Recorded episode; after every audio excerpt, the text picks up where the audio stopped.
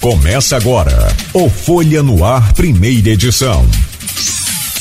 Segunda-feira, 10 de outubro de 2022. Está no ar mais um Folha no Ar, ao vivo, aqui pela Folha FM 98,3, ao vivo no Face, no YouTube, no Instagram você pode acompanhar esse programa de hoje ainda em podcast daqui a pouco e logo mais às 17 horas reprise na Plena TV. Muito bom dia, são 7 horas e 15 minutos. Sejam todos bem-vindos a essa edição de hoje do programa com as principais notícias de Campos e da região para você já começar esse novo dia aí bem informado, essa nova semana no programa de hoje, com Arnaldo Neto na bancada, vamos conversar com Carlos Roberto dos Santos Júnior. Ele é subsecretário de Fazenda e vem para falar com a gente sobre vários assuntos, esse rateio do ICMS, como que funciona, principalmente agora depois dessa mudança da lei em função da diminuição do ICMS sobre o petróleo né?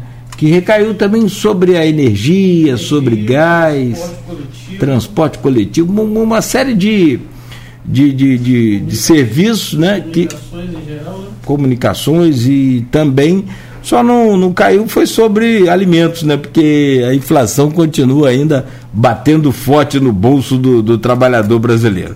E o Carlos Roberto vem para falar sobre isso, sobre a situação geral né, do, de arrecadação do município e também do novo refis que já está na Câmara Municipal e deve ser votado, pelo menos Arnaldo vai falar sobre isso também, na amanhã, terça-feira, na primeira sessão da semana. Deve. Câmara hoje é um ponto de interrogação muito grande para muitas coisas. Para começar esse programa, deixa eu primeiro só trazer o bom dia do Carlos Roberto dos Santos Júnior, hoje presencial. Fizemos algumas aqui em, em, em chamada de, de, remoto, né? De, por Skype, e hoje, prazer de recebê-lo aqui é, pessoalmente. Né? Muito obrigado, Carlos Roberto. Falamos ontem mesmo e você já de pronto nos atendeu e que bom por isso para a gente poder tirar todas essas dúvidas aí sobre essa questão dos impostos e principalmente também do, do refis, que é de interesse da, da população. Bom dia, seja bem-vindo aqui aos nossos estúdios. Obrigado mais uma vez. Bom dia, Cláudio. Bom dia, Arnaldo. Bom dia a todos os ouvintes da Folha. Uma satisfação estar aqui com vocês para falar um pouco do dia a dia da Secretaria de Fazenda e esclarecer possíveis dúvidas né, do nosso cidadão contribuinte. Deixa eu trazer o bom dia do Arnaldo Neto também, Arnaldo Neto, bom dia, bem-vindo sempre a essa bancada. Você que é titular dela, obrigado pela presença. Bom dia, Nogueira. Bom dia, Carlos. Mas, o, Carlos Roberto dos Santos Júnior, meu querido, é, é, daqui a pouco eu vou te chamar de Roberto Carlos, se, se a gente continuar nesse ritmo aqui. Subsecretário de Fazenda de Campos. E falando em Bolsonaro, falando em, em governo federal, é, ano passado, ano passado não, esse, esse ano, foi lançada aí um, uma, uma, lei em que, se eu estou falando lei, me perdoe, ou se foi um, uma adaptação aí do ICMS provisório, como é, acho que até dia 31 de dezembro, né, o termo correto para esse, pra, se é uma PEC, agora me fale aqui o nome. Uma lei complementar. Uma lei complementar, federal, federal até 31 de dezembro, onde o estado do Rio de Janeiro, por exemplo, que cobrava o maior ICMS do Brasil sobre os combustíveis, 34%, é para compensar a falta do refino, né? porque não cobre ICMS do óleo bruto. Ou seja, o que é produzido aqui não é recebido como ICMS. Só São Paulo que se dá bem nisso, que tem o maior número de refinarias do Brasil. Aí o governo lançou essa redução e compensação posterior para o ICMS dos estados que estavam é, abrindo mão desse, no caso do Rio de Janeiro, acho que chegou a, a 13%, alguma coisa assim. É, o teto foi estipulado em 18%. 18, né? Como é que está essa situação hoje, já com o tempo passado, e os estados que repassam pelo menos 25% para os municípios. Como é que está? O município de Campos saiu prejudicado nessa história? Perdeu dinheiro? Está deixando de arrecadar? Olha, Cláudio, esse número ele é bastante difícil de se chegar. Né? É, Estima-se que o Estado perca cerca de 10 bilhões de arrecadação, considerando essa redução, esse teto limitador aí. Então, ah, os municípios, do, os 92 municípios perderão sim receitas, né? E há uma, uma preocupação muito grande, né, de todas as os municípios com relação a esses números, né? Porque o ICMS ele é muito importante dentro da, da composição né, da receita do município e é motivo de, de atenção. Hoje não existem números definidos sobre isso ainda, né? Não, não, não tem essa. Porque já começou o repasse do governo ou não? não, que que ah, é, não, não, é repasse, é a compensação, é, né? É, o que, que acontece? O, é estabele... Existe uma, uma metodologia de cálculo lá pelo pela Secretaria de Fazenda do Estado e é levado em consideração vários critérios, não apenas a arrecadação do Estado, né, que é a fatia dos 25% serão rateados, mas índice é, da população, receita própria, índice de conservação de, de, de, da área, de áreas verdes, né, a área geográfica do município, sua receita própria, acho que já falei. Então, é, é, esse cálculo é feito sempre olhando os últimos dois anos, fazendo a projeção também para o ano seguinte. Então, este ano foi apurado o que se arrecadou, o que se, qual foi a movimentação do Estado do ano base 2021. E isso vai ser entregue no ano de 2023. Né? Então, Campos hoje ele está entre as dez primeiras cidades do estado e vamos considerar que um número absoluto de 3%. O município fica com aproximadamente 3% desse rateio. E aí o que está sendo arrecadado esse ano é o que está sendo 25% ele é entregue. Então a gente já começa assim a ver reflexos, porque a arrecadação do Estado ela está caindo com relação a, a, a esses, esses produtos, né, combustíveis, energia, comunicação, transporte coletivo. Então já existe uma queda no repasse. A gente ainda não consegue falar, apontar números é, é, definitivos, né, porque isso está em vigor um período pequeno. Então, mas ao final do período nós vamos conseguir apontar o quanto isso impactou nas finanças do município. Sabe o que é está me lembrando aqui, Arnaldo, antes de você fazer sua pergunta? É, esse, esse repasse de ICMS do governo federal para o estado e do estado para os municípios, eu só co consegui entender bem aí você falar que a gente chega a, a 3% sobre os 25% que o estado repassa. É um índice bom, hein? Dá mais de 10% do que o estado repassa aos seus 92, 91 municípios, né? Os municípios da Bacia. 92 com, com Campos é 91 com Campos 92 é. Os municípios da Bacia de Campos, né? Eles têm um fator que é muito importante, que é a movimentação né, da exploração do petróleo. Em que pese não haja a incidência do ICMS no petróleo bruto, como você bem apontou, mas essa movimentação ela é considerada para efeito de cálculo né, do rateio que vai ser feito. Parece muito, como eu dizia, lembrando então, o coeficiente eleitoral e o, o, coeficiente, o coeficiente partidário. É negócio de maluco para entender aquilo ali. Arnaldo Neto. Carlos, agora, essa questão do ICMS, como o Nogueira colocou, ela é complexa, né? Você apontou aí algumas variantes que são levadas em consideração nesse, nesse, nesse cálculo. Realmente, como pontuou Nogueira, Campos recebe uma fatia considerável né, do, do, do, do ICMS do Estado, mas poderia ser maior, porque, Sim. ao que parece, é, a própria declaração da movimentação de, de recursos no, no município, isso poderia ampliar essa arrecadação. O que pode ser feito de fato para que o município tenha uma parcela maior desse CMS, que esse recurso possa voltar para o município? A maior parte, né, cerca de 60, 65% da composição do nosso valor, ele advém da Petrobras, né, e das empresas parceiras da Petrobras que exploram lá é, os postos de petróleo.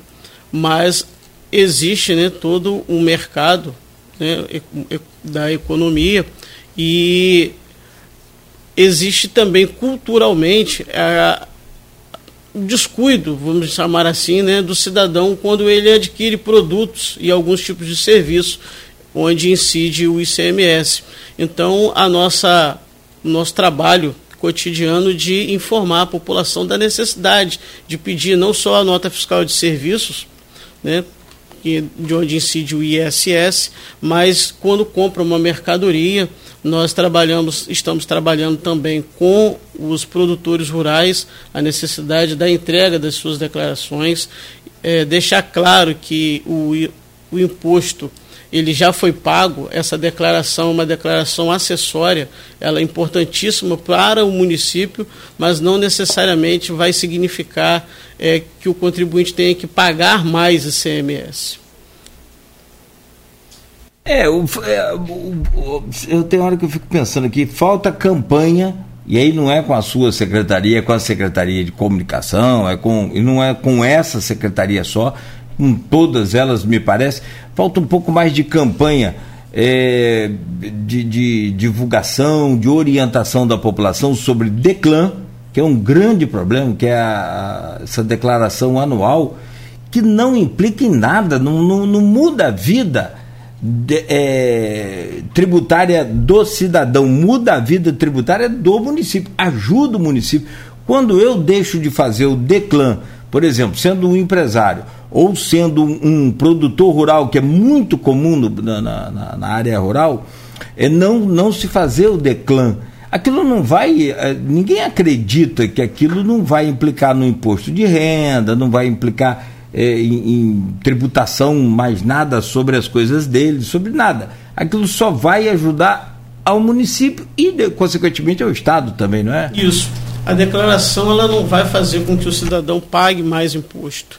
Né? Ela é um, o apanhado daquilo que ele já movimentou durante os últimos 12 meses é, o município tem tido todo o cuidado com esse trabalho de conscientização.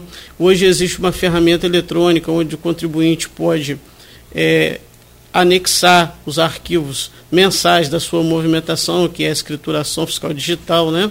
Então nós temos é, ferramentas que faz facilitadoras, né? Então os contadores, os próprios contribuintes, pessoas físicas que fazem a sua própria contabilidade, já existe todo um canal para que a gente possa acompanhar o trabalho da Secretaria de Fazenda.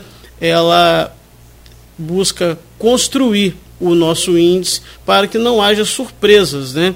Porque não se pode fazer o trabalho durante dois meses no ano nós precisamos acompanhar mês a mês a construção desse índice, até para uma previsibilidade daquilo que vai ser entregue ao município. Carlos, agora sim, o ICMS ele tem um papel relevante na constituição da receita própria do município, mas não é o único fator. E desde, sobretudo na eleição de 2020, havia uma discussão muito forte em relação à necessidade de aumentar a arrecadação própria do município. Passamos por um momento delicado, sobretudo com a pandemia, né, e, e todos os setores sofreram impacto, inclusive a, a, o setor produtivo, e, com isso, e isso, consequentemente, refletiu na, na arrecadação própria também, acredito. É, passado esse momento mais severo de pandemia, o município já começa a ter alguma sinalização de possibilidade de aumentar sua arrecadação própria, de diminuir a dependência do setor petrolífero, ou seja, dos royalties da participação especial? o município trabalha constantemente né, para buscar a elevação da sua arrecadação própria. E quando falamos do imposto sobre serviço, nós podemos falar a partir né, da emissão das notas fiscais hoje no município. Nessa mesma data do ano passado, nós tínhamos aproximadamente 1 milhão e 600 mil notas fiscais emitidas. No ano de 2022, nós já ultrapassamos os 2 milhões. Né? Então, é mais faturamento, é mais imposto direto para o município. Né? Essa conta não cresce igual, porque a gente percebe né, o, o empreendedor, que muitas das vezes ele está lá um microempreendedor que ele sai da informalidade, então ele tem todo um tratamento, um regime especial de tributação. Então não dá para falar cresceu 25, 30% as no, em notas fiscais, não significa necessariamente que cresceu 30% a arrecadação. Né? Mas é, é importante, mostra o reaquecimento do, de forma geral, né? No que tange ao IPTU, o município tem buscado atualizar o cadastro de contribuintes, é, pauta né, que foi tratada no ano passado, que foi a Constituição, a atualização do cadastro e, consequentemente, a cobrança do IPTU complementar. E então o município busca diretamente, dia a dia, a é, melhorar sua arrecadação própria de olho também nos repasses constitucionais, porque são importantíssimos, né? Nós temos um, uma união que ela, né, vamos dizer assim, fica com a detentora da maior parte da arrecadação e os municípios que estão na ponta, né? Quem presta saúde, quem presta transporte, quem presta uma série de outros serviços, é, precisa né, de ter o recurso para essa finalidade. Dá para falar em, em, números percentuais, ou aproximado pelo menos, de arrecadação própria, se houve evolução do período de discussão que eu coloquei de 2020 para agora em 2022? Se dá, dá para a gente pontuar, ó, houve X% de aumento da arrecadação própria, ou ainda é muito prematuro, a gente precisa é, amadurecer esses números com o passar do tempo para poder mensurar realmente se, se é um aumento ou se é uma variação nesse, nesse percentual? É, nós temos a convicção de que os números eles cresceram, né? E dá para falar que de 20 para 21 ele foi muito acentuado. E aí a gente fala de, também de um momento de dificuldade da pandemia, né? E de 21 para 22, que já é o, o, o nosso reflexo, o, a nossa nosso paradigma, vamos chamar assim, né, 21 para 22, que é já da gestão do prefeito Vladimir, a gente tem uma arrecadação própria crescendo na casa de 10%, no geral. Bom, a gente precisa fechar esse bloco, mas eu, eu agora fiquei aqui. É, como essa questão de, de números é, ela, ela, tem que ser bem estudada e às vezes a gente tem pouco tempo, é, você me deixou mais, mais, confuso ainda numa situação. Você disse que, Arnaldo fez uma pergunta interessante é, sobre a questão das notas. Né? A gente até falava sobre isso. O município anunciou aí, é, a Folha da Manhã mesmo anunciou, um acréscimo de, de nota, emissão de notas fiscais nesse pós-pandemia muito é, importante. Mas aí você vai e diz assim: ah, mas não significa que aumentou a arrecadação. Aí eu travei. Como é que ficou assim? Se tiro mais nota, não aumenta a arrecadação? Como é que é esse, esse, esse entendimento aí? Seria o MEI, né? É, é.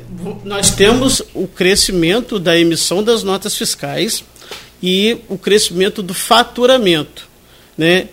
E aí a gente tem é, o crescimento da emissão das notas fiscais, vamos dizer, na casa dos 30%, mas não necessariamente a arrecadação aumentou 30% porque nós temos muitos contribuintes enquadrados no regime do Simples Nacional e lá tem uma tributação diferente. O microempreendedor individual ele paga valores fixos, então a gente não consegue transformar 30% de crescimento em, nas emissões de nota fiscal em 30% de arrecadação. Uhum. Não sei se agora eu consegui. Sim, sim. É porque aí nós, aí nós estamos falando mais do, do ISS, né? Isso, Imposto sobre Serviço que é do município. Do município. Que ele não vai para o Estado. Não, esse ninguém, fica... esse é esse. nosso. Só para fechar, essa questão de, de, de, de, de imposto, o IPTU que a gente paga, 50% fica para o município, 50% vai para o Estado. Perdão, o IPVA. Obrigado, Arnaldo. O IPVA que a gente paga, 50% fica para o município, 50% vai para o Estado? Isso, é, na verdade é o inverso, é, mas a ordem dos fatores não vai alterar o produto, né? A arrecadação ela é de competência do Estado que tem que fazer o rateio com os municípios onde o carro né, está registrado, o veículo está registrado, então 50% do que se arrecada dos carros que estão cadastrados no município de Campos volta para o município. E aí merece até um, um outro programa é, para falarmos da, da, do licenciamento que ocorre aqui no nosso estado vizinho de munícipes o... da cidade. Esse é um outro tema eu lembro quando eu, eu, trabalhava num site que é extinto lá em São João da Barra, CJB Online, eu fiz uma matéria uma vez sobre os secretários da cidade que tinham carro emplacado fora. Isso deu um burburinho à época do governo Neco, porque inclusive os ônibus gratuitos os ônibus gratuitos que circulavam na cidade eram emplacados aqui. Até o ônibus que, que, que a prefeitura paga é emplacado fora.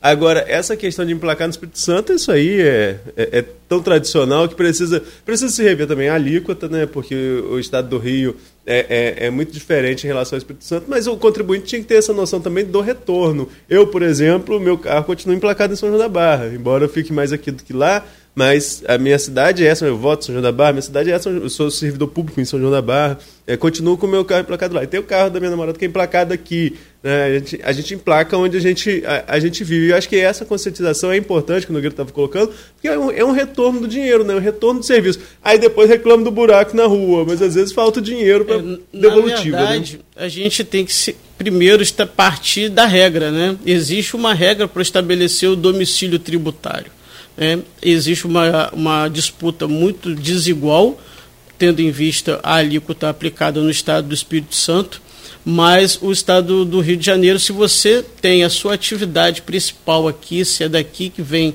a, a, a sua fonte de renda, né, ainda que você tenha um imóvel lá no estado do Espírito Santo onde você veraneia ou algo parecido, seu domicílio tributário para efeitos legais ele é a cidade de Campos e o seu carro deveria estar emplacado aqui, né, nesse caso específico. Mas há, é sim um trabalho de conscientização. Anos atrás houve um trabalho conjunto da Secretaria de Fazenda do Estado com o município, onde a gente viu muita, é, um crescimento importante né, das transferências de, de, de, de do local né, de emplacamento, né, muita gente transferindo do Espírito Santo para o estado do Rio de Janeiro consequentemente para Campos.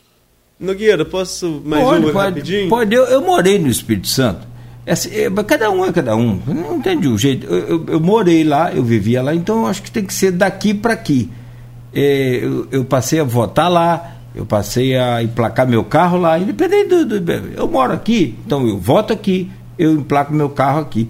Apesar de pagar 4% ao invés de 2%, Aí, pelo menos a gente sabe que o dinheiro pela metade fica no município. Essa é uma dificuldade dos municípios que fazem divisa Isso. com o Espírito Santo, né? Porque se olhar o raio-x do Estado, o Estado cobrando 4%, ele tem lá um boom de arrecadação. Né? E quem sofre, na verdade, são os municípios que estão na divisa com o Estado que tributa de forma menor. Existe até uma discussão aí para tentar é, é, uma zona especial para a questão de mudança de, de tributação, mas é bem complicado isso passar. Sim, né? todo mundo para cá. Né? Carlos, só para terminar essa questão de CMS, é, essa devolutiva, no seu ponto de vista, essa devolutiva do Estado, esse rateio, ele é proporcional ao que o a região oferece de CMS ao Estado ou isso precisa ser melhor avaliado? É, por exemplo, nós temos uma região que você falou, a questão da região petrolífera.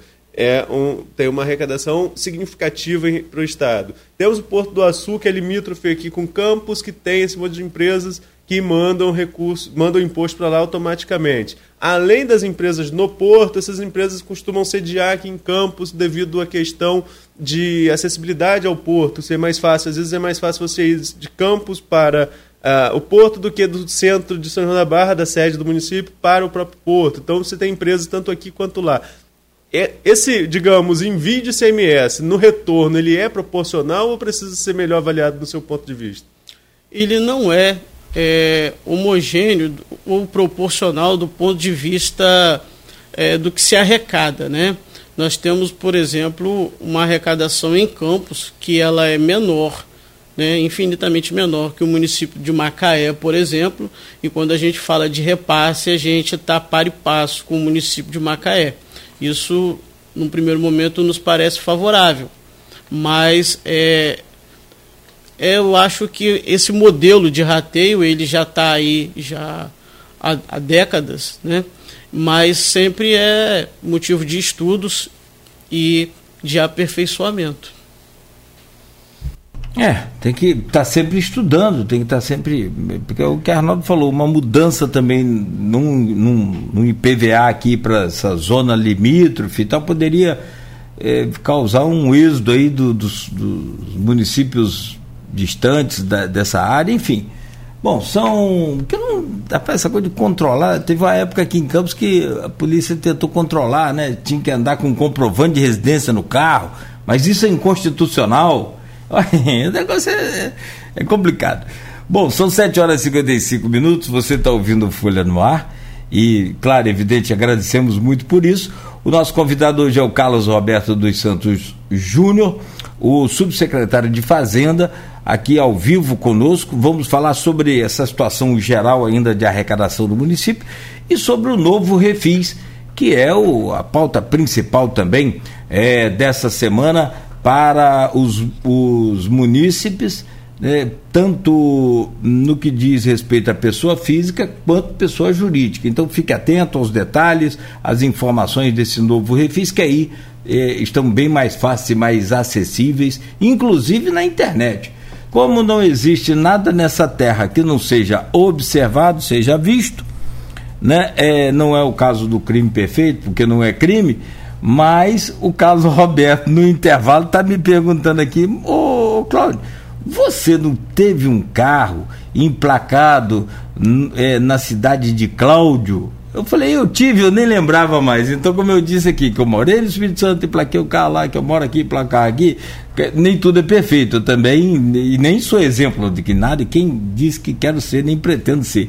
Mas teve sim uma época e que a vaidade era pequena, eu emplaquei um carro que eu tinha em, na cidade de Cláudio, Minas Gerais. E por coincidência descobri que essa cidade de Cláudio, Minas Gerais, tem uma forte ligação com Campos. A maioria, e se você olhar a, a partir de hoje, se você olhar aí nas tampas de bueiros, nas tampas de boca de lobo, todo esse, esse material feito de ferro fundido, é, a maior parte vem de Cláudio Minas Gerais. Mas para me salvar desse delito aí, eu é, tinha dois carros nessa época e o outro era emplacado em Campos. Então, quebra um gás, 50% só do crime. Mas é isso, é, é, é muito legal. E, e, você via esse carro ali no estacionamento da Santa Casa. Eu trabalhava na, na TV Planície, no programa de Chico da TV, depois no Alô, Alô Planície. Você lembrou desse carro? Eu não lembrava mais, rapaz. Você vê como é que não, nada passa despercebido, né, Arnaldo? Você está vendo, né? Mas olha, foi, é, foi uma experiência legal. Se tiver uma cidade com seu nome e quiser emplacar, pode, pode emplacar. É, quer dizer, se a lei permitir. Meu caro Arnaldo, eu, eu peço a você que abra esse bloco então, falando sobre essa arrecadação, e você já rolava a bola aqui no intervalo que eu percebi. Vamos lá. É, em relação à arrecadação própria, como eu falei, né, Carlos, é uma questão que sempre é, está em foco na, no período eleitoral. Todos os candidatos a prefeitos de todas as cidades falam da necessidade de, de aumentar a arrecadação própria. Mas, por outro lado, aumentar a arrecadação própria pode ter algumas medidas que, durante o governo, são consideradas impopulares. Uh, o governo Vladimir, por exemplo, fez essa questão do IPTU complementar e houve uma grita geral, sobretudo da oposição na Câmara, né, contestando essa questão dessa cobrança retroativa a cinco anos. Hoje é um assunto menos debatido, mas a cobrança continua em vigor. É, como que foi para a prefeitura fazer isso, ou para o seu setor de tributação, do setor da fazenda, é, fazer essa cobrança, esse acerto junto à população? Teve uma adesão efetiva? O município passou a arrecadar mais em relação a essa questão? Teve muita negociação em relação a isso? Como foi esse período? Esse foi um trabalho muito importante desenvolvido né, pela Secretaria de Fazenda, com todo o apoio da Procuradoria do município. E falando em números gerais, foram identificados aproximadamente 45 mil imóveis com alteração de suas características. E o caso clássico é o contribuinte que pagava o seu imposto apenas do terreno e já tinha lá uma casa construída, né? como também aquele que cresceu o imóvel. E nós fizemos a atualização do nosso cadastro e, consequentemente, a cobrança dessa diferença de imposto retroativa aos últimos cinco anos. Essa é uma demanda que começou há alguns anos atrás por meio de uma auditoria governamental do Tribunal de Contas do Estado. Né? O, os municípios ele, eles buscam, né, junto à União, junto ao Estado, os repasses, mas é necessário sim cuidar da sua arrecadação própria e ter um cadastro de contribuintes atualizado é muito importante. Então, nós fizemos a adequação dos cadastros, oportunizamos lá em 2014 para o contribuinte ele fazer uma, uma chamada denúncia espontânea, foi o programa Regularize. Então, o contribuinte que foi à Secretaria de Fazenda e declarou, ele, a partir do exercício de 2015, ele passou a pagar o IPTU, o, predial ou o predial de forma correta, e ele não foi é, sancionado, ele não foi autuado agora, como muitos que não tiveram, né, não foram à época fazer esse, essa, esse esclarecimento, né, pontuar isso. A época dessa, desse IPTU complementar, ou desse, desse levantamento, desse estudo, nós recebemos várias informações é, em relação a cobranças que seriam indevidas. Por exemplo, um canil e pensava que era um aumento de construção, né? E, e assim outros exemplos. É, área que às vezes era telha que estava no chão, mas o drone passou e, e registrava como área construída. Isso também. Teve cerâmicas também? A, cerâmica, a cerâmica foi um, teve até uma adaptação para as cerâmicas, né, da própria lei. Mas é, Tô falando de residência até, residencial. Tinha gente que falava que o, ca o canil passou a ser mais caro do que a casa. Enfim, essas reclamações que nós, enquanto imprensa, recebemos, foram casos tratados também especificamente pela secretaria? Teve que rever alguns casos realmente e até diminuir o valor para o contribuinte? Sim. O que, que acontece? Ah, primeiro, fazer aqui um, um parênteses. No imaginário né, comum, fala-se muito do drone. Na verdade, foi uma imagem aérea captada por avião, não foi o drone, tá? E existiu sim algumas, algumas, alguns casos em que o contribuinte já ele levou uma planta, nós fomos ao local e aí apesar de toda a eficiência da metodologia utilizada, é, pode acontecer, né? desculpa, existe uma margem pequena de erro aceitável e nós estivemos sempre à disposição, como assim permanecemos, para receber as demandas, analisar e, se for o caso, retificar a cobrança. E o fato, é, é, é muita gente contesta essa questão do, da retroatividade. Muita gente, sobretudo na, na política, há muitos debates em relação a isso, essa questão da retroatividade. Se o município não cobra essa, esse IPTU retroagindo a esse período de cinco anos, ele pode estar incorrendo em alguma ilegalidade de. Eu esqueci o termo que se usa agora quando você abre mão de receita. É dano né? ao erário, né? É dano ao erário? técnico é, é dano ao erário. Você abre mão daquilo que o, não é do gestor, né? É do município. Então é, é importante cobrar. Nós temos assim casos é, é, que aconteceram em que o cidadão chegava à Secretaria de Fazenda e dizia assim, não, mas já está construído há mais de 20. Tem mais de 20 anos. Eu falei, oh, então o senhor ganhou 15. eu só posso cobrar 5. Infelizmente, ou do ponto de vista da legalidade, e aí justiça e legalidade nem sempre andam juntas, né? mas era importante e necessário a adequação do cadastro. Né? E é importante dizer também que o, o o contribuinte precisa, sempre que modificar, apresentar essa, essa modificação feita à Secretaria de Fazenda. Porque, da mesma forma que ele pode construir e, e, e o IPTU aumentar, ele pode também, por alguma razão, resolver demolir Né? Então ele precisa atualizar para voltar a pagar como terreno. Né? Então é uma via de mão dupla. Daqueles 45 mil, então, qual o balanço que o senhor pode fazer para a gente? É, 45 mil imóveis irregulares. Tirando os que Arnaldo lembrou bem, né, podem ter tido problema com a, a construção ali, a cobrança irregular. Tirando essa margem, o, o que, que ficou acertado? Conseguiu receber a maioria? Tem muito inadimplente ainda? E quem está inadimplente, como é que é o processo desse inadimplente?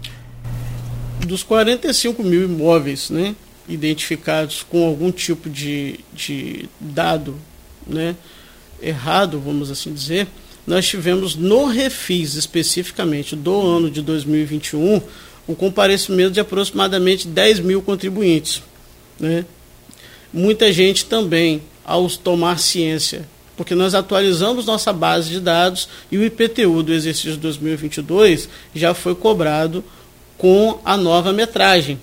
Então, alguns é, menos atentos somente identificaram que houve uma alteração, uma atualização no ano de 2022 e compareceram à secretaria, se tiveram que discutir algum assunto, já foi tratado, foi arrumado e a gente continua fazendo a cobrança. Se o cidadão identificar que ele está nesse rol, ele pode comparecer à Secretaria de Fazenda, ele pode levar lá seus argumentos e também tem a possibilidade, né? Ele identificando, nós vamos mostrar a imagem aérea, vamos detalhar e possibilitar ele, inclusive, o parcelamento desse débito. Nós estamos conversando com o Carlos Júnior, subsecretário de Fazenda, e a gente está falando agora, Nogueira, sobre essa questão do IPTU, e me bateu uma dúvida aqui que acho que pode ser pertinente também aos nossos ouvintes. Uh, você mesmo pontuou aí que tem gente que chegava lá, Carlos, e colocava que é, ah, o imóvel está assim há 20 anos. Aí você fala, ah, você ganhou 15.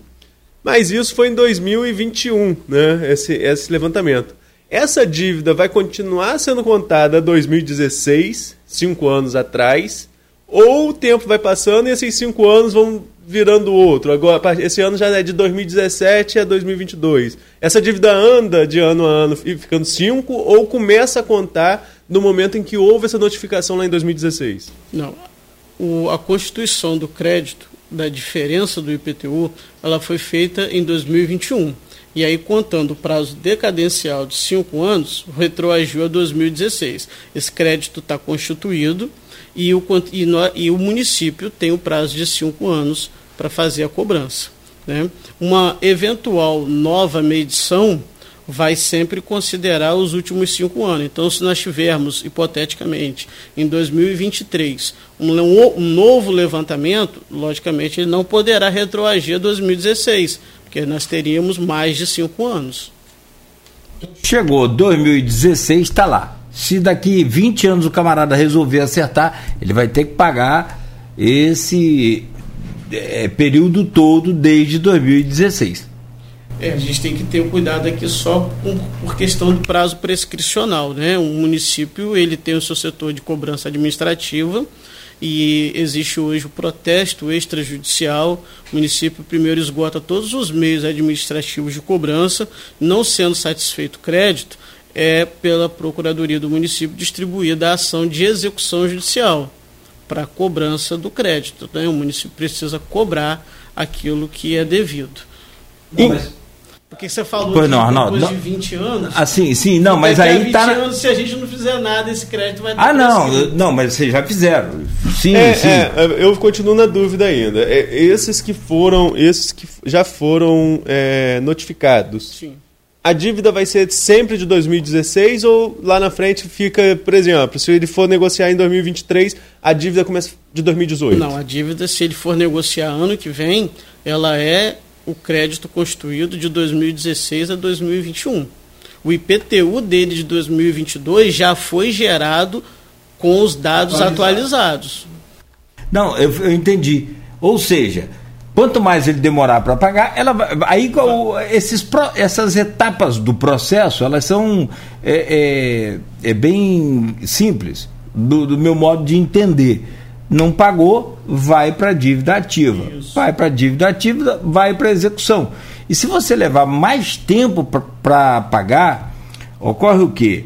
O acréscimo de honorários advocatícios. Tem toda a custa processual, que aí, Arnaldo, se, eu, se não me falha a memória, o, o meu caro Carlos, Carlos Roberto, não pode abater, a prefeitura não consegue abater é, em nenhum refis as custas processuais. Correto ou estou errado? Isso. A única coisa que acontece quando temos um programa de recuperação fiscal é que os valores de custas e honorários são calculados é, do valor líquido, né, aquilo que efetivamente o refis concedeu. Né? E uma inovação que começou no ano passado foi a possibilidade do rateio do valor das custas e dos honorários na totalidade das parcelas. Isso a gente percebeu que era uma grande dificuldade do contribuinte, porque às vezes o débito já estava ajuizado e, vamos aqui a título de exemplo, ele tinha uma parcela de 300 reais, no entanto, a primeira e a segunda parcela, ela era de 1.500, 1.800. Uhum. Isso muitas das vezes inviabilizava a adesão por parte do contribuinte. Então nós conseguimos adequar e as custas e os honorários elas são rateadas pelo total de parcelas. Num, num, num outro exemplo, é como se você devesse lá 3 mil de imposto e lá, mil de, de, de, de causa e de. Sim de advogado, de honorários. Esses mil não dava para dividir. Agora vocês conseguem dividir. Mas uma coisa que eu quero deixar claro e que eu, eu entendi porque aconteceu comigo.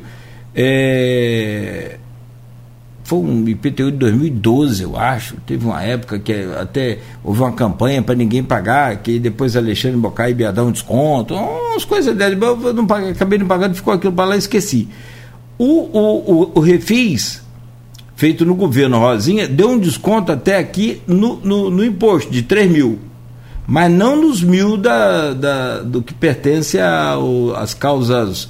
É, a, a causa do, do, do, honorário e também as causas é, tributárias. Ou, ou, seja, o que é da justiça e do, dos advogados não pode dar desconto. A prefeitura não consegue mexer nesse. não tem desconto para ele. É, a lei municipal foi publicada para regulamentar o refis do exercício 2021, ela trazia uma previsão expressa de que as custas e honorários seriam calculados o percentual depois de calculado o desconto que o contribuinte tinha direito. Aí melhorou. Aí melhorou, porque né, eu, eu, no meu caso, tive que pagar na íntegra as causas e as custas e os honorários. Agora, você não achou é, de 45 mil imóveis, é, 10 mil, um, uma procura muito pequena, não? Existe, depende da perspectiva, né? Se nós falarmos, a, pegarmos simplesmente o número absoluto, a gente pode falar que aproximadamente 30% dos contribuintes, um pouquinho menos, compareceram. É, mas de lá para cá, nós também já tivemos uma procura maior, né? então hoje esse número já deve estar, ele com certeza está maior. E que ainda será motivo de, de, de fala aqui, a proposta né, do projeto de lei encaminhado pelo chefe do Executivo à Câmara de Vereadores, dando uma nova oportunidade para esse contribuinte comparecer à Secretaria de Fazenda e regularizar a sua, a sua, a sua questão. Antes da gente entrar no Refis 2022, eu queria só esclarecer uma dúvida em relação a, a, a essa negociação de maneira geral, não só 2021, nem não só 2022. Você mesmo citou aqui em alguns exemplos a questão da execução da dívida. Salvo melhor juízo, em tese, o, o Estado, uh, o ente federativo, o município, o Estado, a própria União, ela pode inclusive judicializar para arrecadar esse bem. Ela pode, é, se o imóvel, se o valor do imóvel for compatível com a dívida, ela pode ficar inclusive com o imóvel.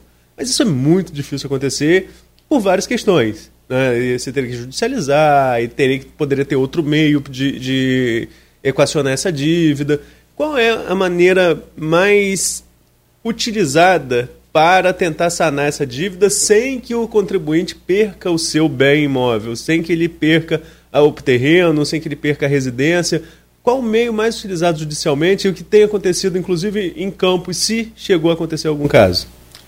Nós temos como exemplo cotidiano a questão dos bloqueios, bloqueio em conta né, de valores para satisfação do crédito.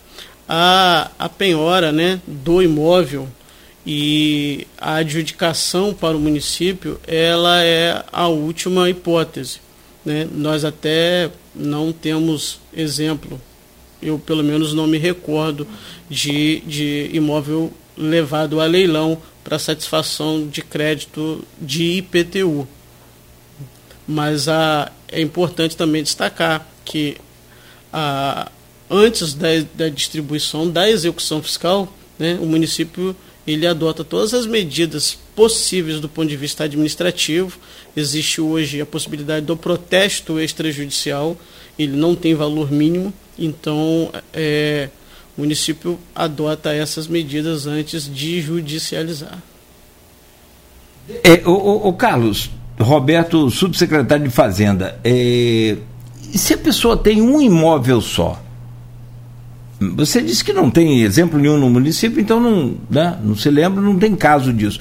Mas se a pessoa tem um imóvel só, ele pode ser penhorado?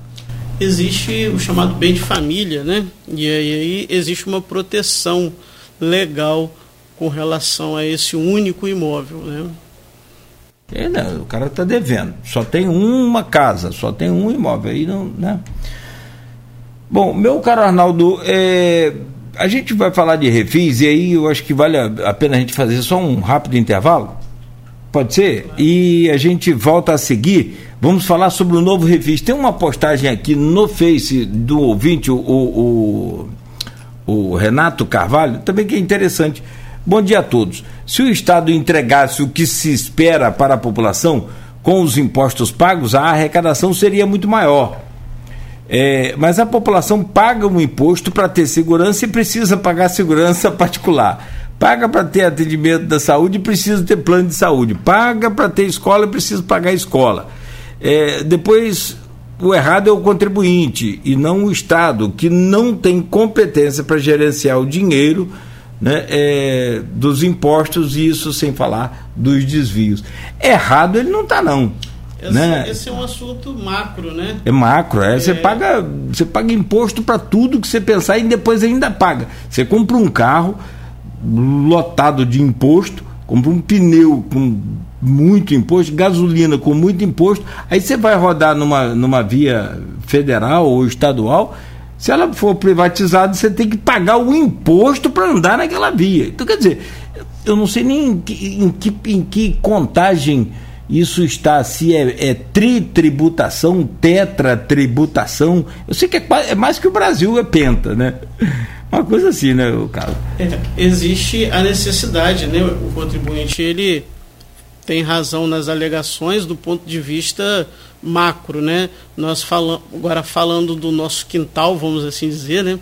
É, nós estamos, o governo Vladimir feito toda uma série de trabalhos de, de obras na cidade, é o Hospital Geral de Guarulhos que foi recém-inaugurado a primeira etapa. Então, é, é, se a gente andar pela cidade, a gente vê sim a aplicação dos recursos arrecadados para o bem-estar da população. Não tem dúvida, a coisa melhorou.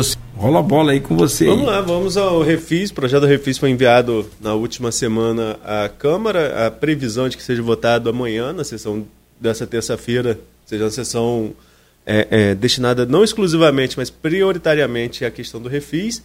E queria aproveitar a presença aqui do Carlos, do Carlos Júnior para ele explicar ao nosso ouvinte, sobretudo aquele que está em débito com o município em relação à IPTU, quais as principais ofertas do refis, o que, que, está previsto aí? Desconto, é, de até quanto, parcelamento, o que, que o refis prevê? Obviamente, ressaltando aqui que a lei vai passar pela Câmara, pode ter algum tipo de emenda, mais do esboço que foi feito pela prefeitura, do projeto que foi feito pela prefeitura, o que se esperar, o que o contribuinte pode esperar em relação a esse refis? O projeto encaminhado ele prevê é, a possibilidade do parcelamento de créditos tributários e não tributários, né, devido ao município, é, não só a Secretaria de Fazenda, mas também a Codenca, pelos permissionários, né, e também pelo, ao, devidos ao, dos créditos devidos ao Fundecam, né, na, em algumas modalidades lá, microcrédito, né, estruturante e os afins. E um, um grande uma, uma grande oportunidade é a possibilidade do desconto de multa e juro de até 100% no caso de pagamento à vista. Né? Existe no projeto um encaminhamento de parcelamento em até 24 parcelas, com os descontos sendo escalonados. 90% para o pagamento em até seis vezes, de duas a seis, e assim sucessivamente chega a ter possibilidade de desconto de 100% de juro em multa em algum, Sim, alguma modalidade? À vista, Só... à vista, hum. pagamento à vista, 100% de multa e juro. E esse parcelamento pode chegar até quantas vezes? E isso, claro, como você disse, de maneira escalonada, isso diminui o desconto isso, na, quanto, nas multas e juros. Isso, quanto maior o número de parcelas, menor o desconto. Né? Então, para quem tem a possibilidade de fazer o pagamento de uma só vez, essa é a melhor, melhor hipótese. Né? Então, no projeto vai a possibilidade de parcelamento em até 24 vezes. Nós já tivemos, como estamos lembrando aqui, tivemos o refúgio no ano passado. Né? E para o governo Vladimir, obviamente, primeiro ano de gestão foi a primeira, foi a primeira experiência com refis. Dá para mensurar o, a importância desse, dessa modalidade, desse refinanciamento com o contribuinte isso atraiu muita gente ao setor tributário para regularizar a situação e qual a expectativa desse novo refis? O Refis 2021, ele em números absolutos apresentou uma resposta muito positiva, né? Porque nós falamos de uma de uma cidade com aproximadamente 230 mil imóveis cadastrados. Né? Então, maciçamente, o contribuinte que vem procurar o refis é o devedor do IPTU. Então, nós tivemos aproximadamente 35 mil acordos firmados no ano passado.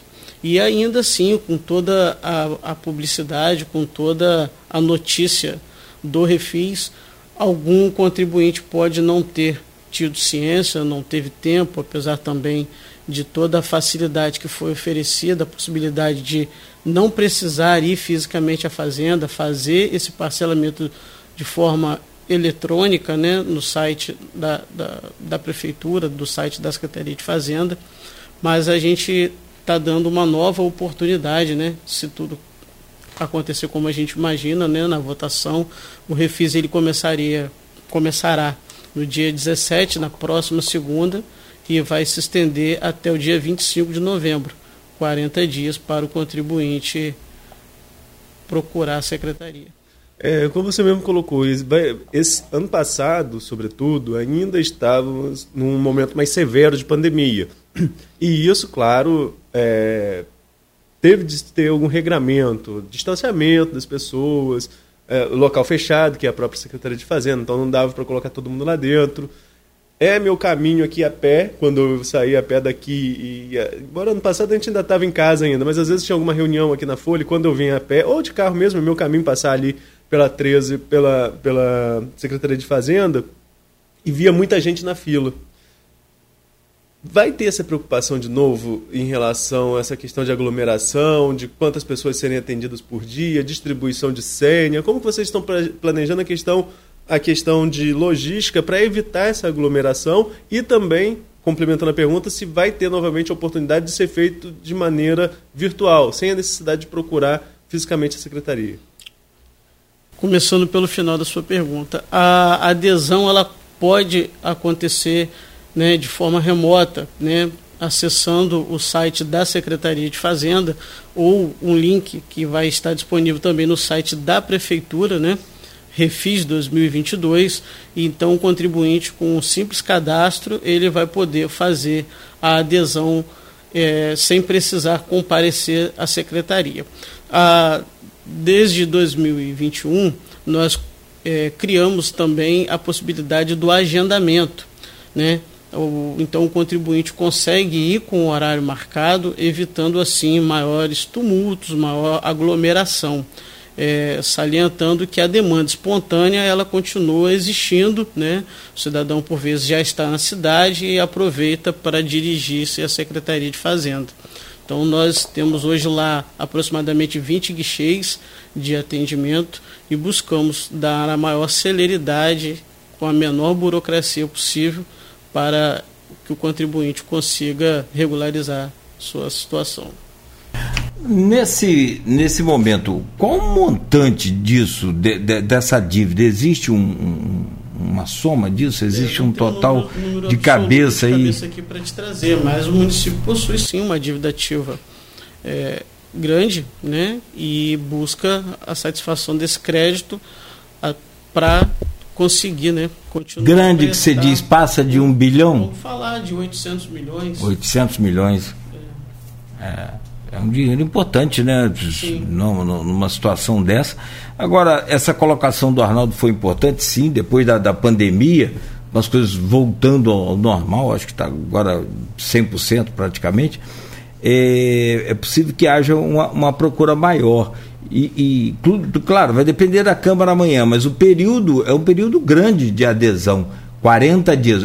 Pena que o pessoal deixa para aderir só no 39 dia e meio. Aí depois vem aquela necessidade de prorrogação, aquela coisa. Mas não pode passar para ano que vem. Isso. Nós é, enviamos um projeto que não prevê é, prorrogação de prazo.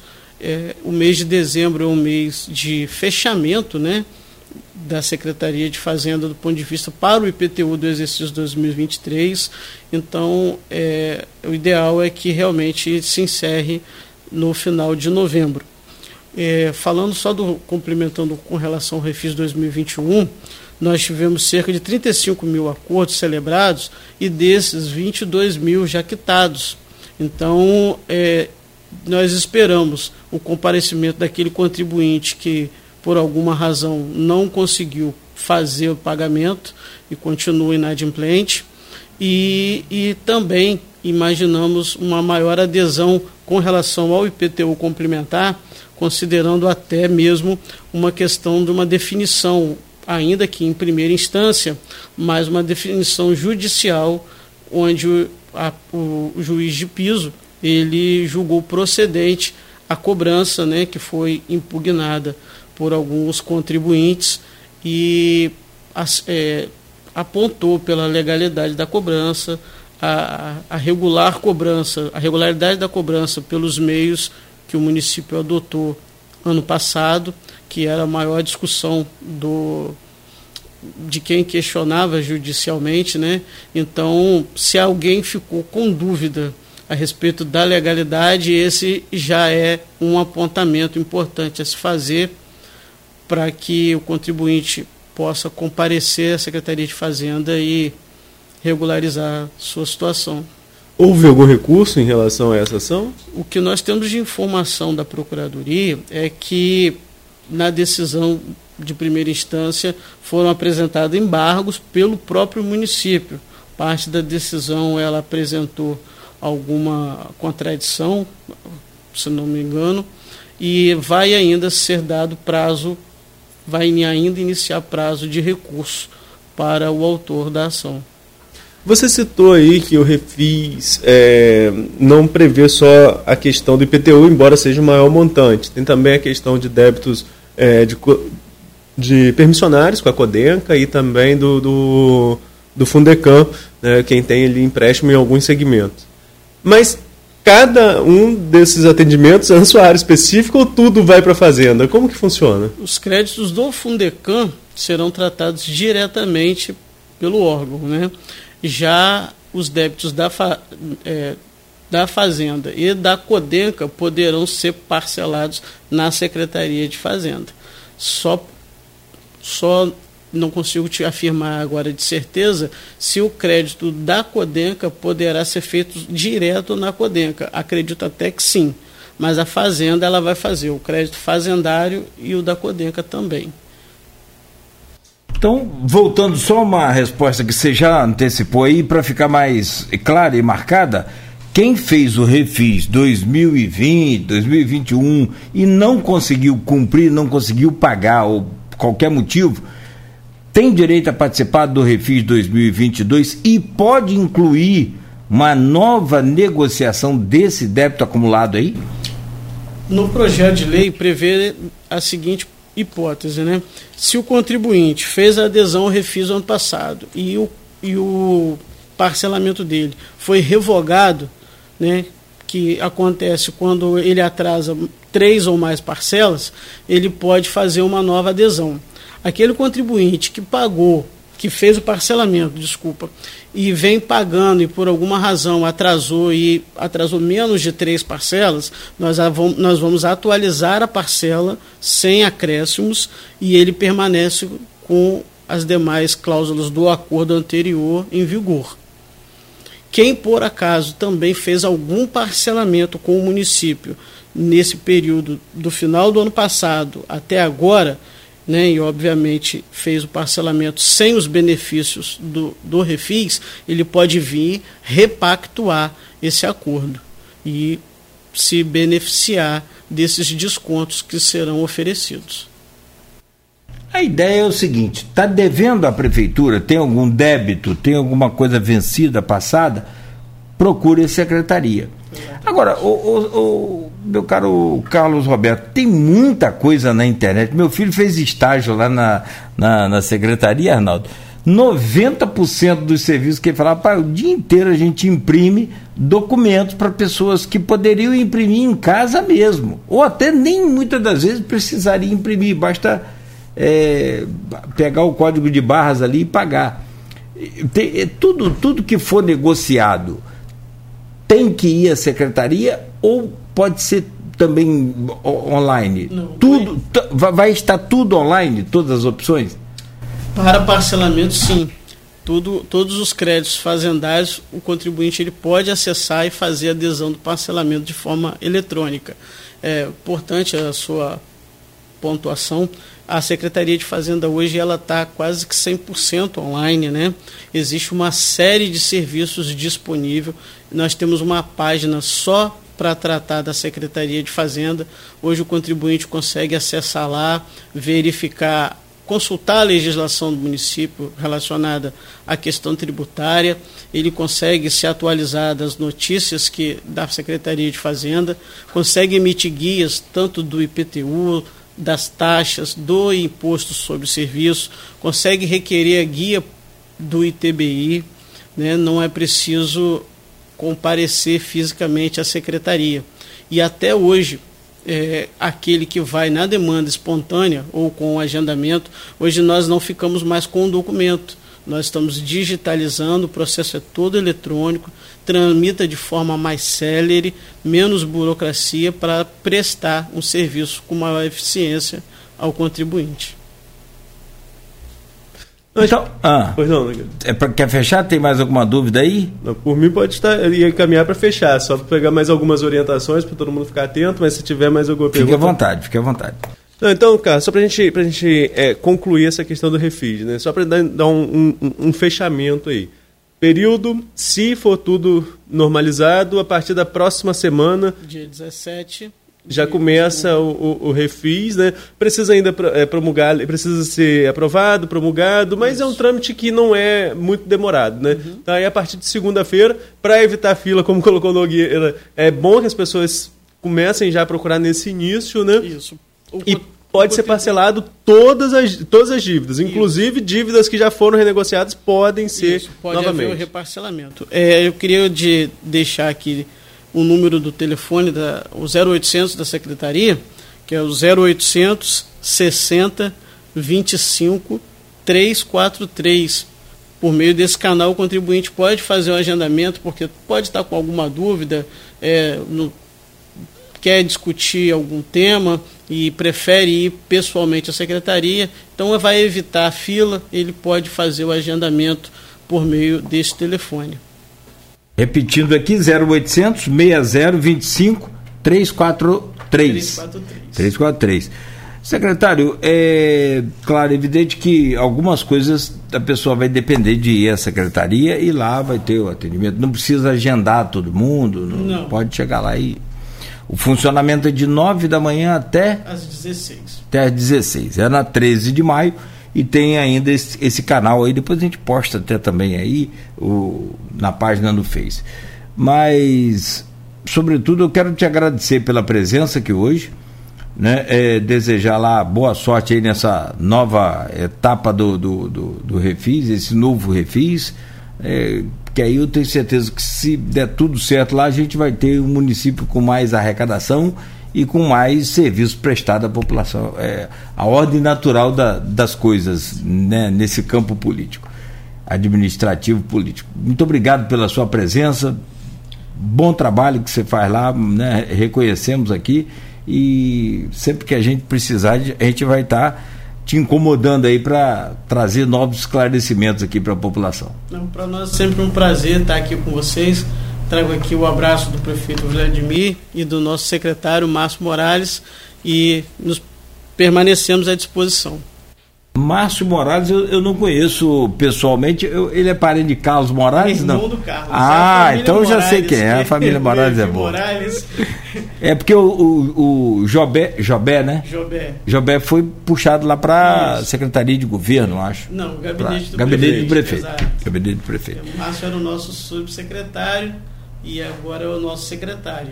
E aí. Márcio. Márcio Morales. Morales. Que é o né, nosso foi fiscal de renda. Aliás, está precisando de fiscal, né? Eu soube que a prefeitura deve abrir, inclusive, concurso, né? Existe sim uma necessidade, né? A cidade cada vez maior. E há sim estudos nesse sentido. E também os que tinham estão aposentando, né? Também. É, estão é, aposentando. É, Toninho, Toninho foi, foi vereador, rapaz. Viana. Tony Viana. Já aposentou? Tony Viana aposentou. Aí, tá vendo? 2020. Do, aí, tô falando. Tudo novo, rapaz. Era, podia explorar mais ele lá. Ah, o Arnaldo, fica à vontade para agradecer, agradecer também ao, ao, Carlos pela entrevista esclarecedora. Nogueira lembrou um ponto interessante que é, às vezes a gente fala da cobrança, né, necessidade de cobrança, mas falta fiscalização também. E isso não é uma particularidade de Campos todas as cidades estão passando por isso, por questões naturais, como eu coloquei aqui, muitos estão aposentando, a necessidade de concurso, e aí entra aquele cálculo que não é fácil para ninguém, precisa fazer concurso, mas já está estourando o limite de folha, e aí é aquele cálculo que não dá, e sofre o fundo de previdência também, porque não tem recurso para pagar esse aposentado, enfim. É uma conta que quase não fecha, mas é importante a gente colocar aqui essa, essa possibilidade do refinanciamento, né? Quem está com débito aí com o município vai ter essa possibilidade a partir da semana que vem. Acredito que isso passe amanhã na Câmara com tranquilidade. A gente comentava aqui nos bastidores e eu vou falar: às vezes o vereador pode ir lá contestar o refis, falar que poderia ser maior o desconto, que o parcelamento poderia ser melhor, mas não vai votar contra porque é algo é, positivo, é algo que é importante para a população. Então amanhã deve passar com tranquilidade, pode ser que tenha emenda, vou até tentar apurar depois aí se já tem alguma proposta de emenda, acho que o prazo deve ser até mais tarde para emenda, né? Deve ser até o fim da tarde de hoje, não deve ser muito mais do que isso. A sessão é de manhã, né? Agora, né? Não, não, a sessão é tarde, mas normalmente a, emendas eh, são apresentadas no dia anterior ou no máximo até amanhã do dia seguinte, até para dar tempo de apreciação. Então, amanhã a gente vai acompanhar essa sessão também. E Nogueira, para a gente ir fechando aqui também na questão dos comentários, falamos um pouquinho lá no começo do programa, eh, é uma, mais uma semana, estamos aí a 20 dias das urnas na questão do segundo turno é, apesar de contestadas em relação ao resultado do presidente Bolsonaro, as pesquisas continuam sendo é, parâmetros, até porque acertaram o percentual de votação do candidato e ex-presidente Lula. É, é uma semana repleta de pesquisas, mais uma semana. Eu estava vendo aqui agora no site aqui do Poder Dado, tem só 28. 28, mas é porque eles é contam 28. Estado, é. é, conta as estaduais, né? É, feito, as feitas nos estados, sobretudo nos estados em que ainda teremos disputas de segundo, segundo turno. Tem IPEC hoje, né? É, contratado pela TV Globo. Amanhã nós temos IPESP, também no, no quadro nacional. Na Quarta-feira, feriado, Poder Data. Quinta-feira tem a Genial Quaest e na sexta a Datafolha. Então, pelo menos uma dessas pesquisas é, por dia no quadro nacional. Na Quinta-feira tem também a Paraná Pesquisas, enfim, tem outra IPESP na sexta, várias pesquisas que vão mostrar aí esse quadro que está bastante acirrado de disputa no segundo turno. E amanhã, aqui no Folha no Ar, estaremos de volta ao modelo virtual. Estaremos recebendo a deputada Talíria Petroni, mais votada da esquerda no Rio de Janeiro, terceira mais votada no quadro geral. Eu estava até aqui com a lista do, dos mais votados, eu acho que está nessa guia aqui. Né? A Talíria Petroni foi a terceira, depois da Daniela do Vaguinho, que foi a candidata mais votada no Estado, com 213 mil votos, é uma votação expressiva. Do general Pazuello, que estamos tentando contato para trazer também a, a, sua entrevista aqui, ou de alguém do PL, uma, entre os mais votados do PL. E a terceira foi a Talíria, com 198.548 votos. Talíria do PSOL é o nome da esquerda mais votado. Então, nessa semana ainda a gente deve receber o nome do PT, que foi mais votado, que aí conseguimos já contato, e estamos em tentativas e tratativas para trazer o mais votado do PL também, que foi o general Pazuello, mas precisamos conseguir um contato com a sua assessoria. Estamos tentando. Tem o Altineu Cortes também, presidente do PL, que estamos tentando esse contato. E, inclusive, é uma possibilidade aí que tem sido aventada em, tem sido aventada em grupos de WhatsApp em relação a uma possível presença do presidente da República na região ainda em campanha. Desde, desde a campanha de 89, que todos os candidatos a presidente passaram em Campos, Campos ficou um pouco esquecido dessa corrida presidencial. E tem grupo aí divulgando que poderia ter uma campanha do presidente. Não é nada confirmado, estamos tentando contato com a assessoria de imprensa do candidato Jair Bolsonaro, né? não a assessoria oficial do Palácio do Planalto, não do presidente, sim da campanha, né? a assessoria da campanha, para tentar confirmar ou não essa informação mas ainda não tivemos retorno. Estamos desde a semana passada tentando tanto a entrevista com alguém do PL quanto uma sinalização em relação a essa agenda, mas até o momento não tivemos resposta ainda. É, vai ser uma semana produtiva. Já começamos muito bem com o Carlos Roberto dos Santos hoje, né, é, o subsecretário de Fazenda, e vamos seguir nessa pauta aí que você já falou. E né, seria bom a gente tentar contato sim, não só ter, continuar tentando o contato, isso já está sendo feito, conforme você já falou, mas também êxito aí na, na, na, na confirmação da presença do, do Pazuello ou outros da. O próprio Altineu, né, Altineu é, que são, né, considerar, é, que são da direita, né? Bom, nove horas um minuto, meu caro Arnaldo, muito obrigado, né? Um bom dia para você, uma boa semana meu caro Carlos Roberto, mais uma vez, muito obrigado. Né? Segue lá o seu trabalho, a sua equipe. Ariovaldo aposentou também? também. Cabeça... Rapaz, também. todo mundo aposentou lá em Bicete, tá só lá. Meu amigo Ariovaldo, grande, não vou chamá-lo de cabeção aqui no rádio, porque não fica bem. Isso não é uma, uma posição decente. Amigo Ariovaldo, um grande abraço. Obrigado aí o pessoal da secretaria, hoje aposentado, Maré Mansa. Daí a você, meu caro Roberto, mais uma vez. A gente volta amanhã às sete no oferecimento de Proteus, Serviços de Saúde e Medicina Ocupacional, qualidade certificada ISO 9001-2015 e Unimed Campos, cuidar de você. Esse é o plano. Laboratórios Plínio Bacelar e Plínio Bacelar Vacina, com apoio de Green Energia Solar.